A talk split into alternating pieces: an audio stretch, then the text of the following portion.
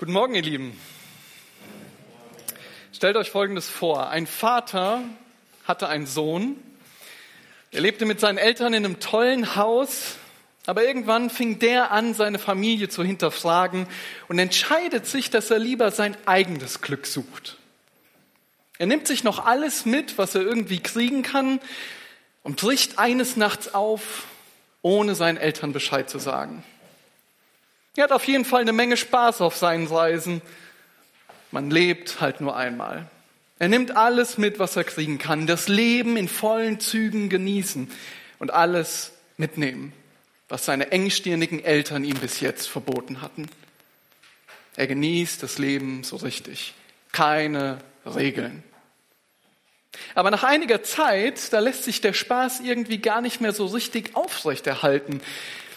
Er versinkt immer mehr in einem Strudel von Gewalt und Drogen und Schulden. Und wenn er sich dann im Spiegel selbst ansieht, dann erschreckt er sich vor seinem eigenen Bild. Mehr und mehr kommen in ihm die Gedanken hoch, dass es vielleicht zu Hause ja doch gar nicht so schlecht gewesen ist. Je mehr er über sein Elend nachdenkt, desto mehr sehnt er sich nach zu Hause. Aber wisst ihr was? In seinen Gedanken sieht er seinen Vater schon wütend vor sich stehen. So brauchst du gar nicht mehr zu mir zu kommen. Du musst dir das erstmal verdienen. Du bist nicht mehr mein Sohn. Was denkt ihr? Ist die Reaktion des Vaters gerechtfertigt? Ist er nicht selbst schuld, der Sohn? Wir werden uns heute gemeinsam einen Psalm ansehen, und zwar einer der ersten Psalmen, und ich bitte euch, dass ihr eure Bibeln aufschlagt und zusammen mit mir den Psalm 3 lest. Wir lesen heute den Psalm 3.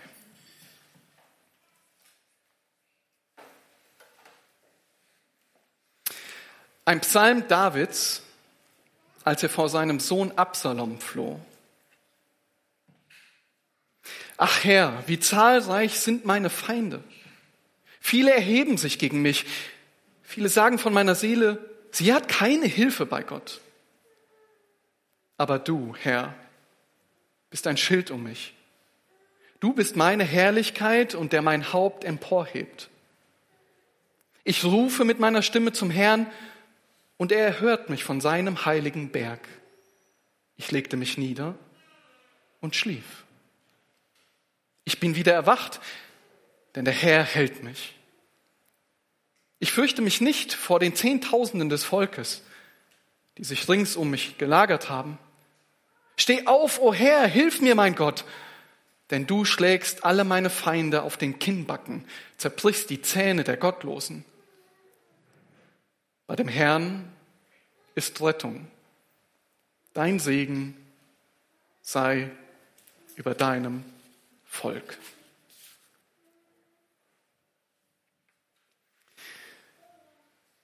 Für den Psalm 2 ist es sehr wichtig, dass wir den Hintergrund des Psalms verstehen.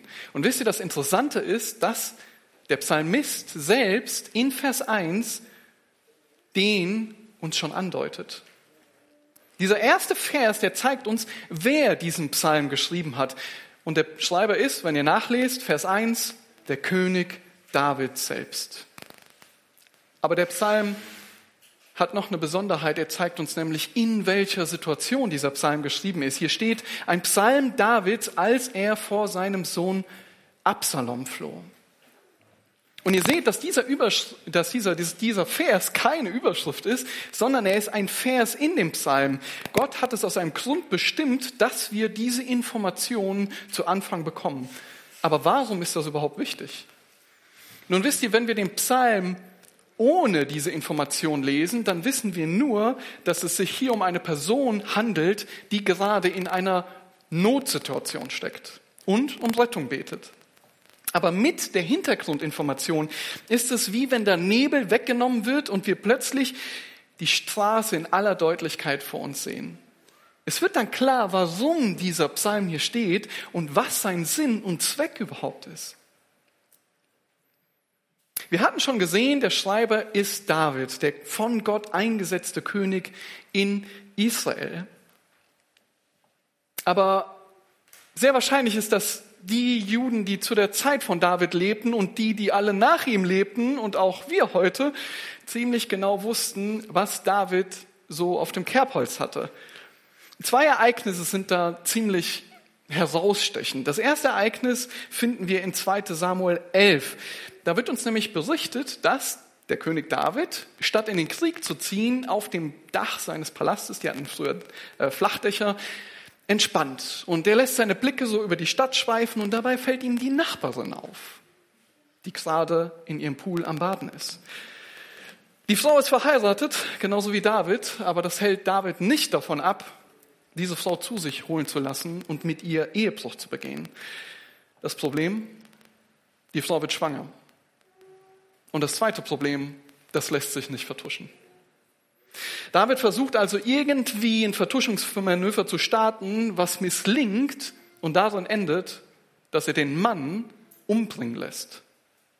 Nur um das Ganze irgendwie unter den Teppich zu kehren.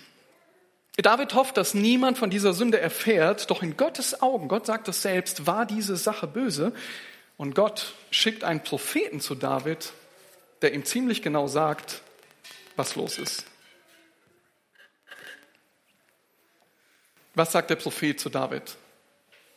Ich lese aus 2 Samuel 12, die Verse 7 bis 12. So spricht der Herr, der Gott Israels. Ich habe dich zum König über Israel gesalbt und ich habe dich aus der Hand Sauls errettet.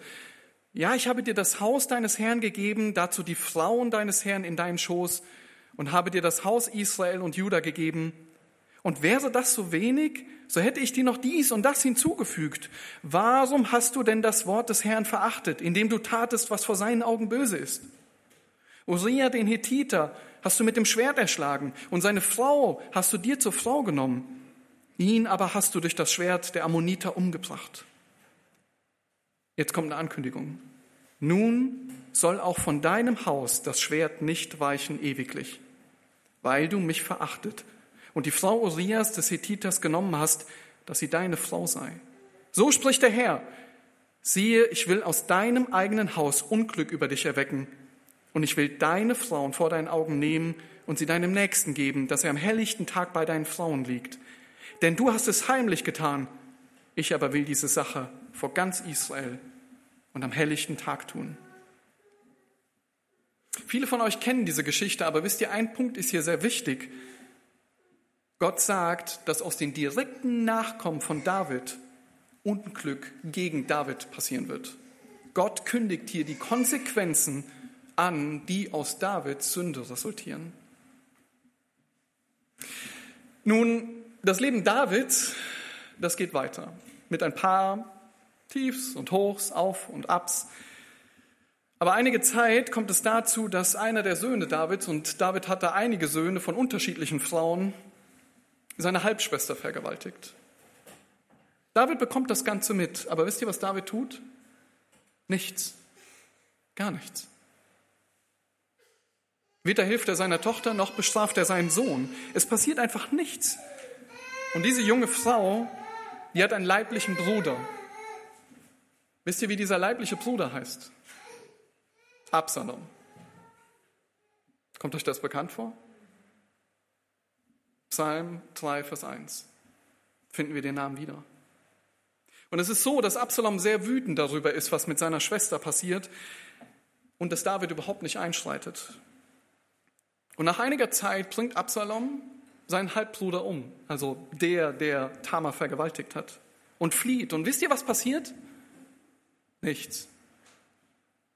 David verfällt erst in Trauer über seinen ermordeten Sohn, dann wünscht er sich gerne bei Absalom zu sein, aber er macht nichts.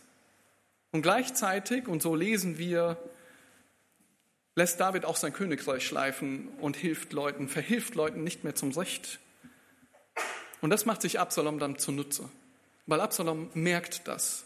Und er fängt an, seinen Vater David zu hintergehen und das Volk auf seine Seite zu ziehen.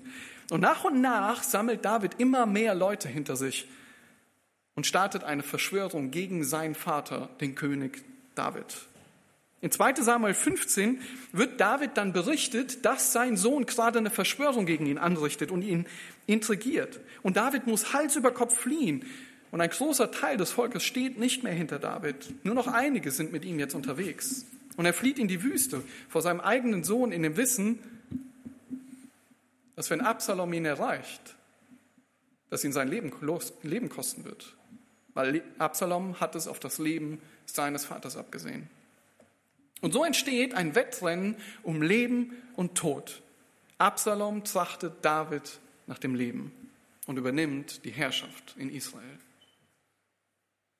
Bemerkt ihr was? Wer ist schuld?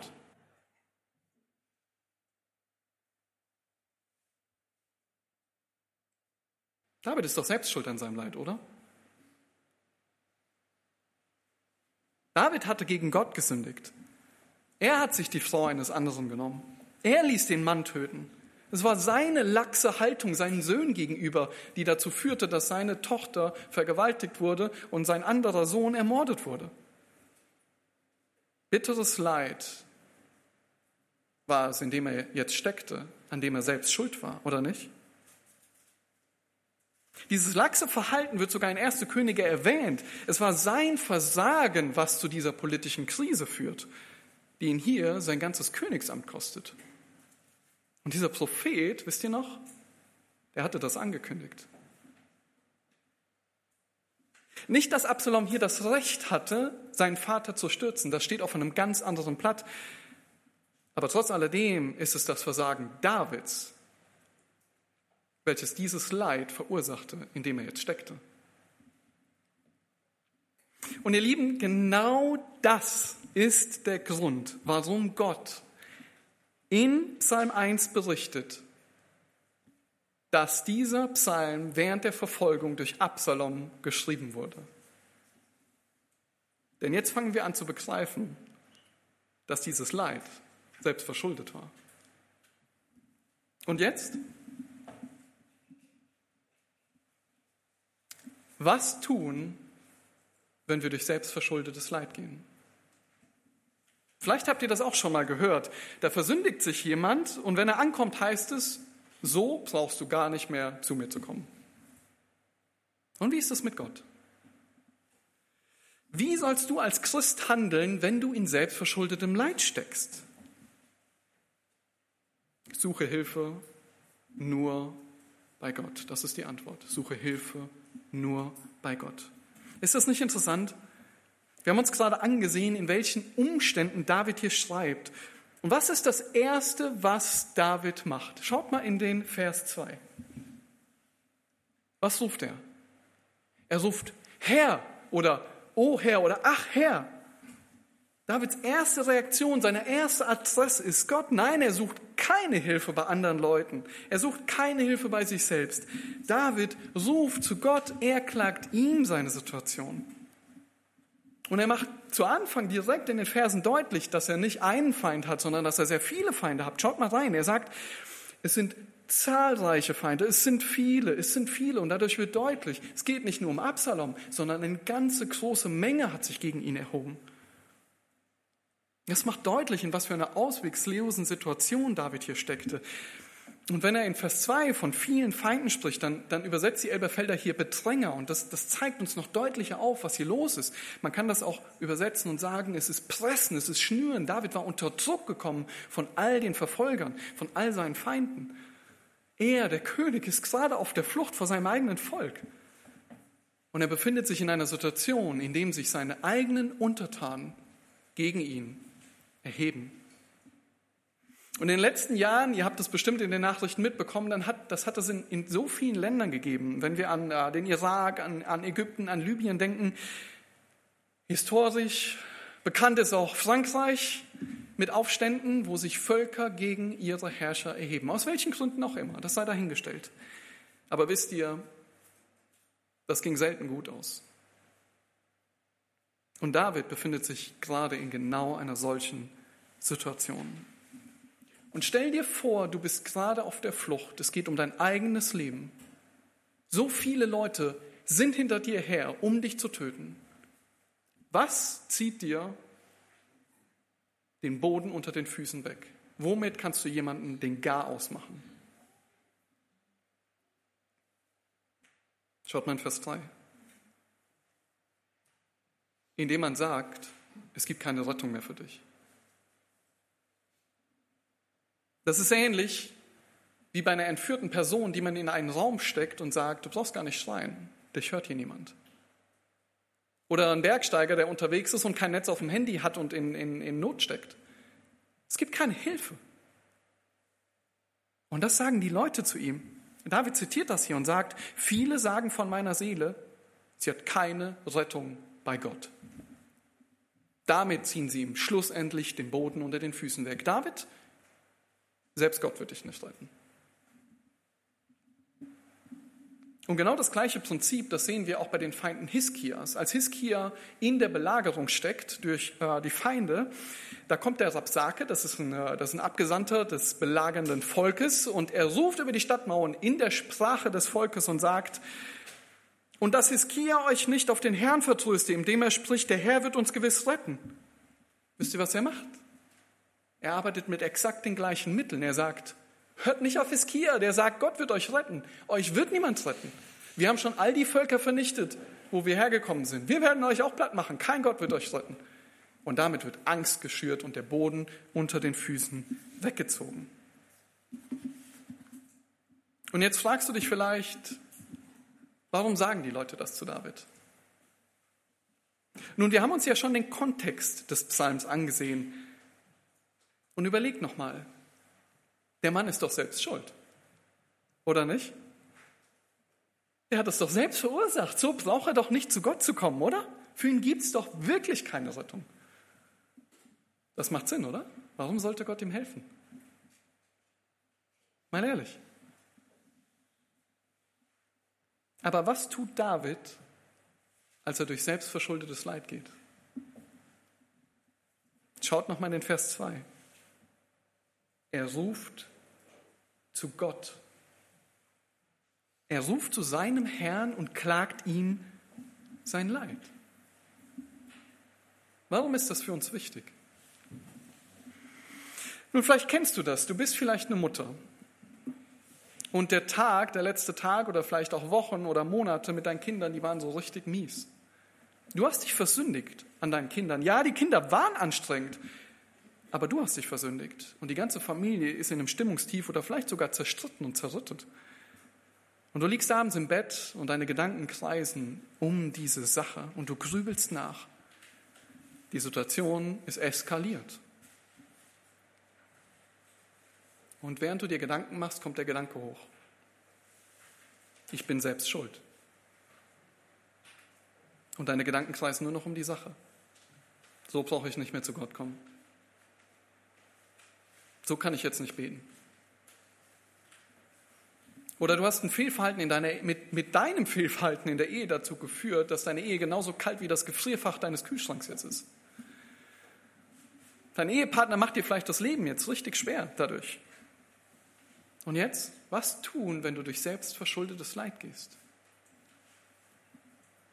Vielleicht machst du dir auch Gedanken wegen des Abendmahls. Und kennst du das schlechte Gewissen vorher? Kann ich überhaupt zu Gott kommen? Die Woche war ja nicht so gut. Jetzt muss ich erstmal eine gute Woche haben. Weißt du, dieser Psalm zeigt uns die Grundannahme für Vergebung auf, warum wir überhaupt am Abendmahl teilnehmen. Wir werden da später zu kommen. Und vielleicht hast du auf eine ganz andere Art und Weise gesündigt und bist selbst schuld an dem Leid, in dem du gerade steckst. Und du musst vielleicht die Konsequenzen deiner Sünde gerade durchleben. Das kann eine eingefrorene Beziehung sein, eine verlorene Arbeitsstelle, Krankheiten, das kann alles Mögliche sein. Und jetzt? Was jetzt? So brauche ich jetzt gar nicht zu Gott kommen, oder? Jetzt muss ich erst mal ein paar Wochen sündlos leben. Und vielleicht sagen die andere das auch. Nein, so brauchst du gar nicht mehr ankommen. Erstmal auf Knien angekrochen kommen und die Gunst Gottes abwarten. Deine Schuld musst du erstmal vor Gott bezahlen. Wisst ihr, ihr Lieben, wenn David so gehandelt hätte und auf Knien gerutscht wäre um seine Gunst bei Gott zu erkaufen, würde er heute noch auf Knien rutschen. Nein, wir sehen hier etwas völlig anderes. Wenn du durch selbst verschuldetes Leid gehst, suche deine Hilfe nur bei Gott. Wisst ihr, wenn du einen Unfall hast, dann kannst du richtig viele Nummern anrufen. Du kannst die 0815 anrufen, die 115, die 100, die 200, aber es gibt nur bei einer Nummer in Deutschland Hilfe durch den Rettungsdienst und die Feuerwehr. Und das ist die 112. Du bekommst nur bei Gott selbst Hilfe, nirgendwo anders. Aber was wären denn die Hilfen, die wir in selbstverschuldetem Leid so gerne suchen, die nicht Gott sind? Nein, du kannst zum Beispiel deine Hilfe darin suchen, dass du dich im Selbstmitleid nur noch um dich selbst drehst und versuchst dadurch irgendwie das Thema zu verarbeiten. So suchst du Hilfe bei wem? Bei dir selbst. Du willst dein eigener Retter sein. Oder du sündigst einfach weiter, weil jetzt ist es ja sowieso egal, oder? Und du suchst Hilfe in der gleichen Sünde. Es gibt unzählige Rufnummern, die alle einen Anschluss haben, aber weißt ihr, nur bei einer Nummer bekommst du Rettung. Und wenn du durch selbstverschuldetes Leid und Not gehst, rufe zu Gott allein. Und es mag sein, dass dein Bauchgefühl sagt, so brauche ich gar nicht mehr zu Gott zu kommen. Aber wisst ihr, unser Bauchgefühl ist nicht die Wahrheit. Das ist wichtig. Suche deine Hilfe nur bei Gott.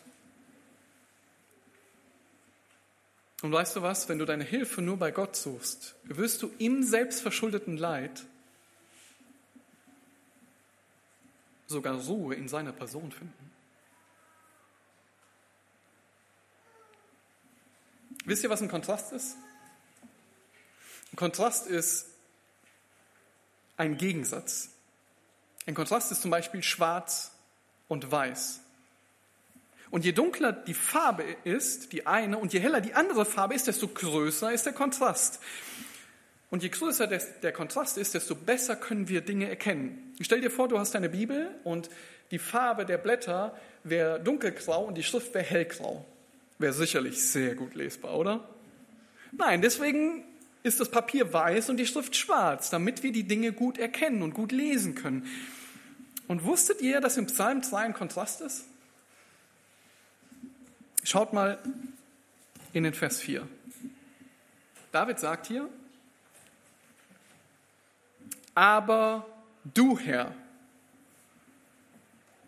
Wieso sagt er das? Na, vorher hatten die Leute gesagt, David, du findest keine Rettung bei Gott. Und was sagt David jetzt? Aber du, Herr, bist ein Schild um mich. Moment mal, wie kann das denn sein, David? Du hast doch keine Rettung bei Gott.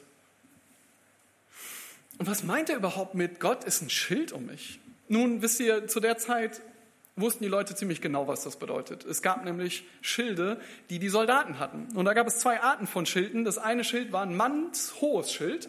Dahinter konnte man sich komplett verstecken. Das war super. Das Problem war nur, du konntest nichts anderes machen, außer dieses Schild halten. Das heißt, du warst kampfunfähig, unfähig. Und so ein Schild war damals das, was heute die schusssichere Weste für die Polizei ist. Es war die Lebensversicherung des Soldaten. Wenn ihr euch an ähm, Goliath erinnert. Der hatte so ein Schild, aber der hatte einen eigenen Schildträger für dieses Schild, der das vor ihm hergetragen hat. Also gab es natürlich noch eine zweite Variante und das war ein kleines rundes Schild, was die Leute getragen haben, was den kompletten Oberkörper geschützt hat. Und das war natürlich wichtig, weil wenn der Pfeil oder der Speer im Oberkörper war, dann war auch Ende für dich. Und so wussten die Leute, ein Schild ist die Lebensversicherung des Soldaten. Und wisst ihr, was David hier macht? Er ruft sich in Erinnerung, wie Gott ist. Er ruft sich in Erinnerung, dass Gott sein Beschützer ist. Auch wenn er durch selbstverschuldetes Leid geht und andere sagen, Gott hilft dir überhaupt nicht, so erinnert er sich an die Wahrheit, dass Gott sein Helfer ist. Und dieses Bild wird so oft in den Psalmen gebraucht. Dort wird Gott mit einer Burg verglichen Luther hat ein ganzes Lied darüber gemacht, eine Festung oder einem Schild. Denn Gott ist der ultimative Rettungsort. Und nichts und niemand kann Gott einnehmen.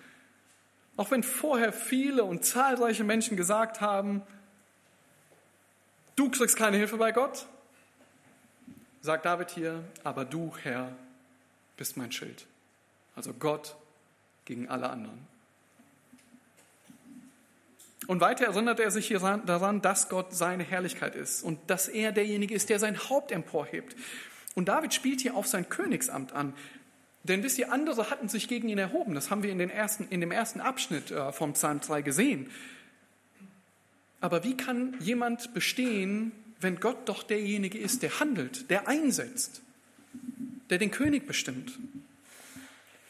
Und schaut in den nächsten Vers, in den Vers 5. Da sagt David, ich rufe mit meiner Stimme zum Herrn und er hört mich von dem heiligen Berg. Wisst ihr, auch wenn er vielleicht äußerlich gesehen keine Hoffnung hatte und alle anderen sagen, du hast keine Hoffnung, ruft David zu Gott und er sucht seine Hilfe ausschließlich bei Gott. Und das haben wir am Anfang schon gesehen. Aber wisst ihr, es bleibt nicht dabei. Das Ganze ist nicht so wie in Berlin vor ein paar Wochen, wo du die 112 während dem Unwetter anrufen konntest und niemanden erreicht hast, weil die Nummern überlastet waren. Hier ist es auch nicht so, als dass David gegen eine Wand redet und keine Antwort bekommt. Oder dass David mit positivem Denken zu Gott ruft und dadurch vermeintliche Erleichterung bekommt. Nein. Was steht da? Ich rufe mit meiner Stimme zum Herrn und Er erhört mich von seinem heiligen Berg. Die Elberfelder übersetzt hier und sagt, er antwortet mir. Davids Hilfegesuch bei Gott, das bleibt nicht unbeantwortet. Und welches Resultat hat es, dass David sich hier an die Eigenschaften Gottes erinnert und Hilfe bei ihm sucht? Schaut in den Vers 6. Unglaublich, oder? Ich legte mich nieder und schlief. Stell dir das mal bildlich vor. Dein halbes Königreich ist hinter dir her, dein eigener Sohn hat dir dein Königsamt geraubt, will dich töten und du bist vor allen Dingen in dem Bewusstsein, dass du gerade durch selbstverschuldetes Leid gehst. Und David? Der Mann schläft. Wie kann das denn sein? Wie ist das möglich? Nun, der nächste Vers erklärt uns das. Er sagt, ich bin wieder erwacht, denn der Herr hält mich. Die Erklärung ist die folgende. Auch wenn es massives Leid ist und er selbst verschuldet durch dieses Leid geht, ist es nicht so, wie die Leute sagen, dass Gott nicht hilft. Nein, im Gegenteil. David wird durch Gott getragen. Und jemand hat das sehr passend formuliert und hat gesagt, Gottes Hand ist Davids Kopfkissen. Und ich denke, das ist sehr zutreffend. Und das wird noch deutlicher dadurch, dass es angesichts seiner zahlreichen Feinde und der Flucht auf Leben und Tod er sich nicht vor dem Volk fürchtet. Er schreibt in Vers 7, ich fürchte mich nicht vor den Zehntausenden des Volkes, die sich rings um mich gegen mich gelagert haben. Warum? Nun, die Antwort haben wir schon gesehen in Vers 4, weil Gott das Schild um ihn herum ist. Das tut David hier in seinem selbstverschuldeten Leid. Nun, er sucht Hilfe nur bei Gott und findet Ruhe in der Person Gottes. Er erinnert sich an Gottes Person, an die Eigenschaften, an den Charakter Gottes. Und das ist, was ihn schlafen lässt im Angesicht seiner Feinde. Das ist, was ihm Ruhe seiner Gedanken verschafft, obwohl er äußerlich wie innerlich in einer absoluten Bedrängung hängt. Er findet Ruhe trotz der Tatsache, dass sein eigener Sohn ihm nach dem Leben trachtet. Wie schmerzhaft muss es für David gewesen sein, dass es sein eigener Sohn war. Und trotz alledem schläft David. Und gerade das zeigt, dass dieses Handeln Davids in dieser Situation echte Hilfe war. Weil ihr wisst es vielleicht aus eurem eigenen Leben, nichts fliegt so schnell wie der Schlaf, wenn wir im Problem sind. Nichts bringt uns so oft schlaflose Nächte wie Probleme. Und David hatte massive Probleme. Und erinnere dich an den Herrn Jesus. Als der mit seinen Jüngern auf dem See im Boot unterwegs war und ein großer Sturm aufkam, wer schläft? Die Jünger? Jesus schläft. Warum? Warum schlafen die Jünger nicht? Nun, sie sind in völliger Sorge, weil sie denken, wir gehen unter, das war's. Wir ertrinken hier im See Genezareth. Und was sagt der Herr ihnen? Warum seid ihr so furchtsam? Habt ihr keinen Glauben? Die Furcht und Sorge hatte dafür gesorgt, dass keiner von ihnen schlief außer Christus. Und so sehen wir bei David, dass es sich hier nicht nur um Wahrheiten von Gottes Person handelt, sondern dass David diese Wahrheiten glaubte. Und diese Wahrheiten, die er im Glauben annahm, die gaben ihm die Ruhe und Geborgenheit in dieser Situation und ließen ihn schlafen. Und wisst ihr, wer ist derjenige, der die Ruhe und Geborgenheit gibt? Es ist der Christus, der mit den Jüngern im Boot unterwegs ist und den Sturm stillt.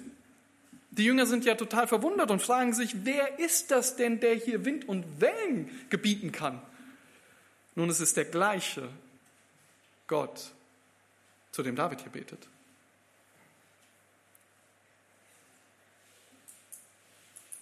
Davids Glaube an Gott ist kein bloßes Einreden von falschen Tatsachen, sondern es ist eine Erinnerung an einen Fakt.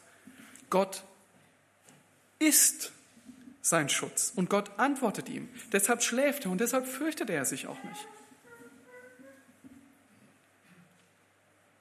Und so kann ich dir nur sagen, wenn du durch selbstverschuldetes Leid gehst, so findest du Ruhe und Geborgenheit nur bei Christus. Suche deine Hilfe nur bei Christus in deinem Leid. Erinnere dich daran, wer ist. Er ist.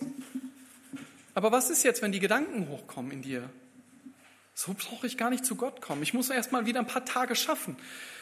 Ich bin doch selbst schuld. Ich muss es erst mal selbst komplett ausbaden und aushalten. So wird Gott mich nicht annehmen. Oder Gott übt gerade Gericht an mir. Er wird mir nicht helfen. Erinnere dich daran, wer Gott ist. Aber warte mal, jetzt reden wir die ganze Zeit darüber, dass auch wenn du durch selbstverschuldetes Leid gehst, du deine Hilfe nur bei Gott suchen sollst und du sogar Ruhe in seiner Person findest. Die Frage ist doch, warum sollte Gott mich überhaupt hören, oder? Was ist der Grund? Warum sollte Gott helfen? Und wieso kann David das sogar sagen?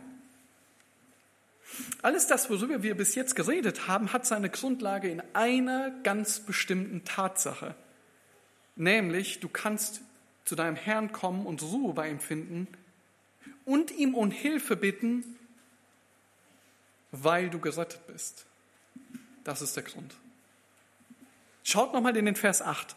David betet hier zu Gott um Hilfe. Er fordert ihn sogar auf, etwas zu tun. Gott soll hier aktiv werden und aufstehen und ihn retten. Und die Schlachter sagt hier, Hilf mir, mein Gott.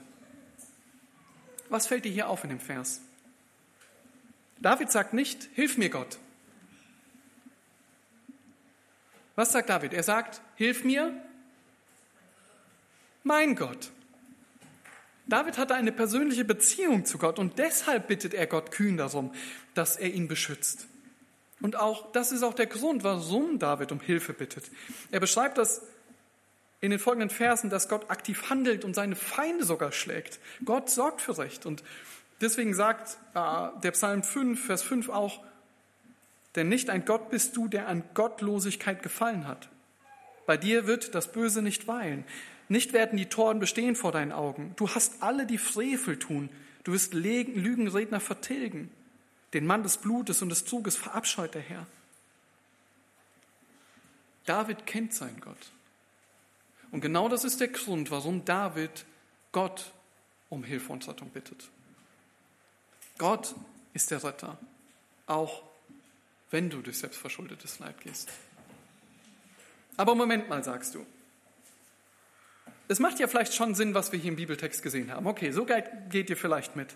Aber hat David nicht selbst gesagt, dass Gott an Gottlosigkeit keinen Gefallen hat?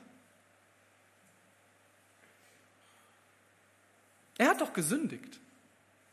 Liegt David nicht hier falsch mit dem Psalm 3, mit seinem Gebet, seinem Lied? Müsste er nicht eigentlich auf Knien zu Gott gekrochen kommen und warten, bis der Zorn Gottes, der ja anscheinend über David ist, erloschen ist? Und dann könnte man ja sündigen, so oft man will, oder nicht? Und wenn es negative Konsequenzen gibt, dann beten wir zu Gott um Rettung und alles ist gut. Ist es nicht ungerecht? Absolut. Das wäre absolut ungerecht. Gebe ich völlig recht. Das, was ich zum, bis zum Ende dieses Psalms noch nicht gesagt habe, das ist jetzt die Perle, das ist jetzt dieser Juwel der ganzen Botschaft.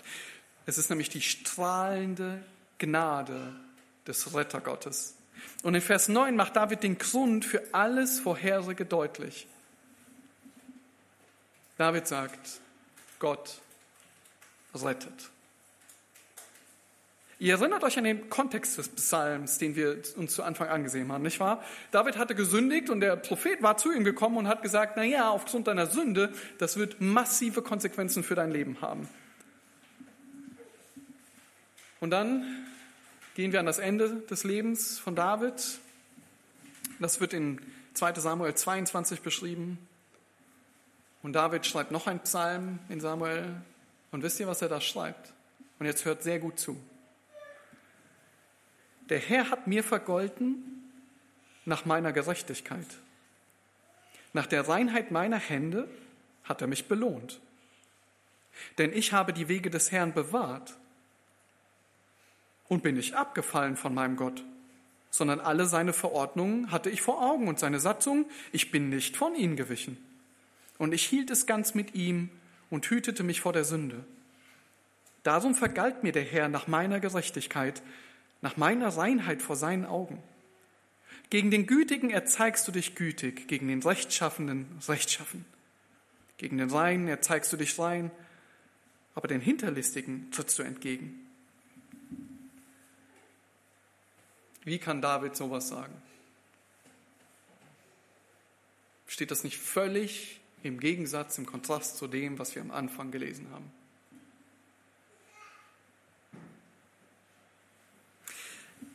Als der Prophet Nathan zu David kommt und ihm seine Konsequenzen für seine Sünde aufzeigt, passiert was ganz Entscheidendes. Da sprach Nathan, da sprach David zu Nathan, ich habe gegen den Herrn gesündigt. Und Nathan antwortet, so hat auch der Herr deine Sünde weggenommen.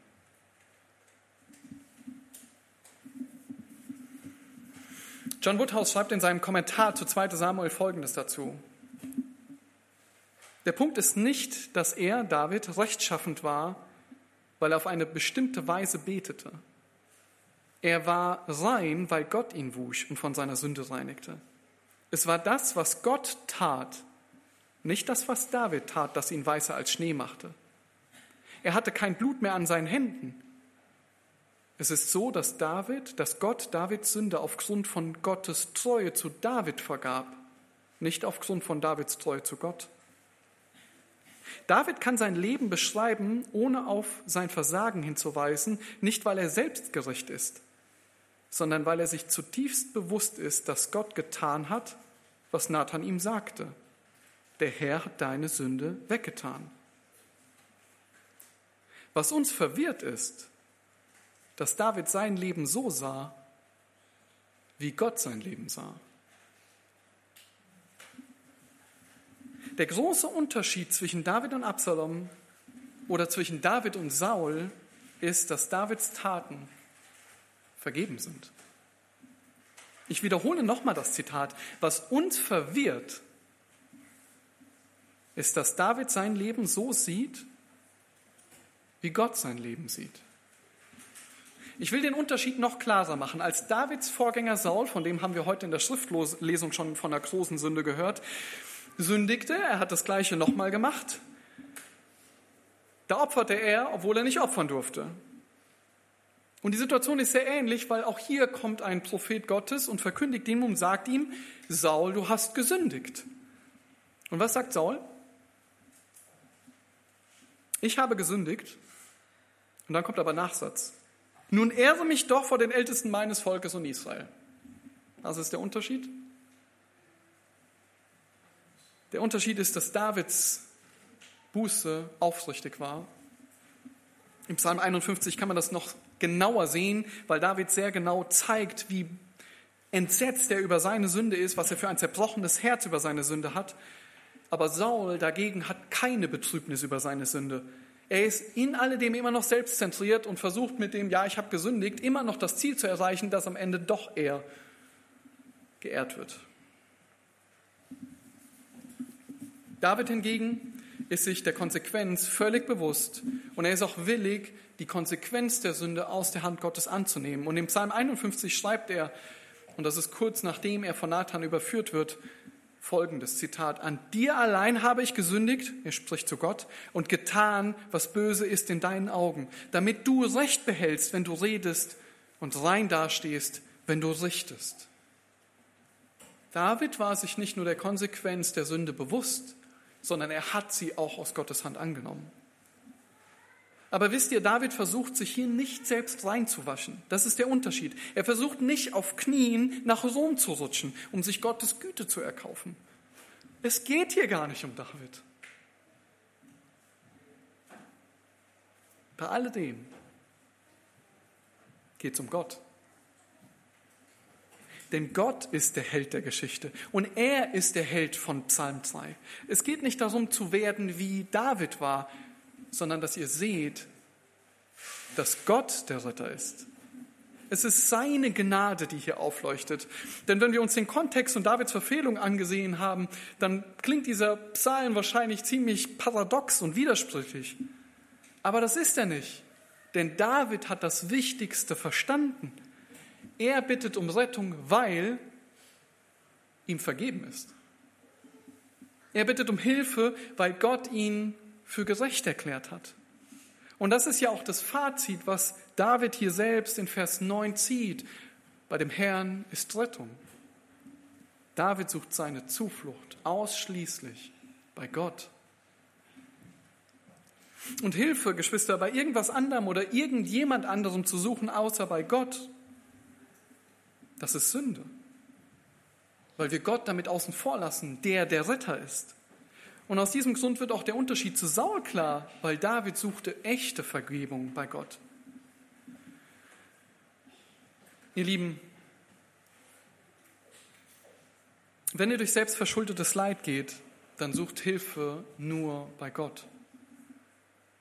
In ihm werdet ihr Ruhe finden, indem ihr euch seine Person und seine Charaktereigenschaften vor Augen führt. Bitte ihn um Hilfe, weil du gerettet bist. Und wisst ihr, die, das gleiche Prinzip finden wir auch im Neuen Testament wieder, weil Paulus das gleiche Prinzip benutzt. Äh, Römer 8, Vers 1. Lesen wir noch kurz. Da sagt Paulus, so gibt es jetzt keine Verdammnis mehr für die, welche in Christus Jesus sind die nicht gemäß dem Fleisch wandeln, sondern gemäß dem Geist. Und weiter ab Vers 31. Was sollen wir nun hierzu sagen? Wenn Gott für uns ist, wer kann gegen uns sein? Er, der doch sogar seinen eigenen Sohn nicht verschont hat, sondern ihn für uns alle dahingegeben hat. Wie sollte er uns mit ihm nicht auch alles schenken? Wer will gegen die Auserwählten Gottes Anklage erheben? Gott ist es doch, der rechtfertigt. Wer will verurteilen? Christus ist es doch, der gestorben ist. Ja, noch mehr, der auch auferweckt worden ist, der auch zu Rechten Gottes ist, der auch für uns eintritt. Wer will uns scheiden von der Liebe des Christus? Drangsal oder Angst oder Verfolgung oder Hunger oder Blöße oder Gefahr oder Schwert? Wie geschrieben steht, um deinetwillen werden wir getötet den ganzen Tag wie Schlachtschafe, sind wir geachtet. Aber in dem allen überwinden wir weit durch den, der uns geliebt hat. Denn ich bin gewiss, dass weder Tod noch Leben, weder Engel noch Fürstentümer, noch Gewalten, weder Gegenwärtiges noch Zukünftiges, weder Hohes noch Tiefes, noch irgendein anderes Geschöpf uns zu scheiden vermag von der Liebe Gottes, die in Christus Jesus ist, unserem Herrn. Was Paulus hier schreibt, das wusste auch David. Nichts und niemand konnte ihn von der Liebe Gottes trennen. Musste er durch die Konsequenzen seiner Sünde gehen, David? Ja. Das waren harte Konsequenzen. Das Kind von Bathseba starb, seine Familie war zerrüttet, Tamar war vergewaltigt und wie wir wissen, wahrscheinlich wissen, ohne Hilfe bis zum Schluss. Sein Sohn Amnon ermordet, seine zehn Nebenfrauen von Absalom missbraucht. Und das Ende der Flucht? Nun, Gott rettet David vor Absalom, aber David stirbt dabei. Und sein Volk, Davids Volk, verfällt in Streit. David wollte Gott einen Tempel bauen und Gott sagt, nein, du hast, zu, du, du hast zu viel Kriege geführt, ich verwehre dir das, dein Sohn wird es machen. David muss die Konsequenzen seiner Sünde tragen und doch sucht er in seinem selbstverschuldeten Leid Hilfe ausschließlich bei Gott. Und wisst ihr was, bei ihm kommt er sogar zur Ruhe. Und wenn du gerettet bist, also ein Kind Gottes bist, dann kann nichts und niemand dich von der Liebe Gottes trennen. Wenn du im Leid steckst, dann bitte Christus um Hilfe in dieser Situation und du wirst Ruhe finden. Erinnere dich an seine Taten, an seine Charaktereigenschaften, an seine Eigenschaften und du wirst Ruhe und Hilfe finden bei Gott, bei Christus, denn bei ihm ist Rettung. Wenn dir als Kind Gottes vergeben ist, sollst du auch in selbstverschuldetem Leid deine Hilfe nur bei Christus suchen. Und wenn du nicht gerettet bist? Vielleicht hast du das heute den ganzen Tag gehört und du bist gar nicht gerettet. Wisst ihr, was gleich bleibt? Gott rettet. Gott ist ein Rettergott und dann bitte ihn um Rettung, damit du bei ihm Rettung findest. Wisst ihr, Gott rettete David in seiner Sünde. Gott ist ein Rettergott. Am Anfang der Predigt habe ich euch eine kleine Illustration gegeben von einem Sohn, der von zu Hause abgehauen ist, um ein bisschen Spaß zu haben. Und vielleicht hat euch die Illustration leicht an den verlorenen Sohn erinnert. In Lukas 15 bringt der Jesus selbst dieses Gleichnis von dem verlorenen Sohn. Der hängt völlig selbstverschuldet in der Gosse, richtig? Er sehnt sich wieder zurück nach Hause. Und auf dem Weg zurück nach Hause überlegt er sich schon, was er zu seinem Vater sagen will. Und zwar, dass er nicht mehr würdig ist, seinen Sohn zu heißen. Kommt das soweit? Nein. Er kommt nach Hause und er kann den Satz nicht mal sagen, denn sein Vater nimmt ihn in seine liebenden Arme. Und deswegen erinnert euch daran, dass auch wenn du durch selbstverschuldetes Leid gehst, sollst du als Kind Gottes zu deinem Herrn und Retter gehen und deine Hilfe ausschließlich bei ihm suchen und auch erwarten. Denn Gott ist ein Rettergott. Amen.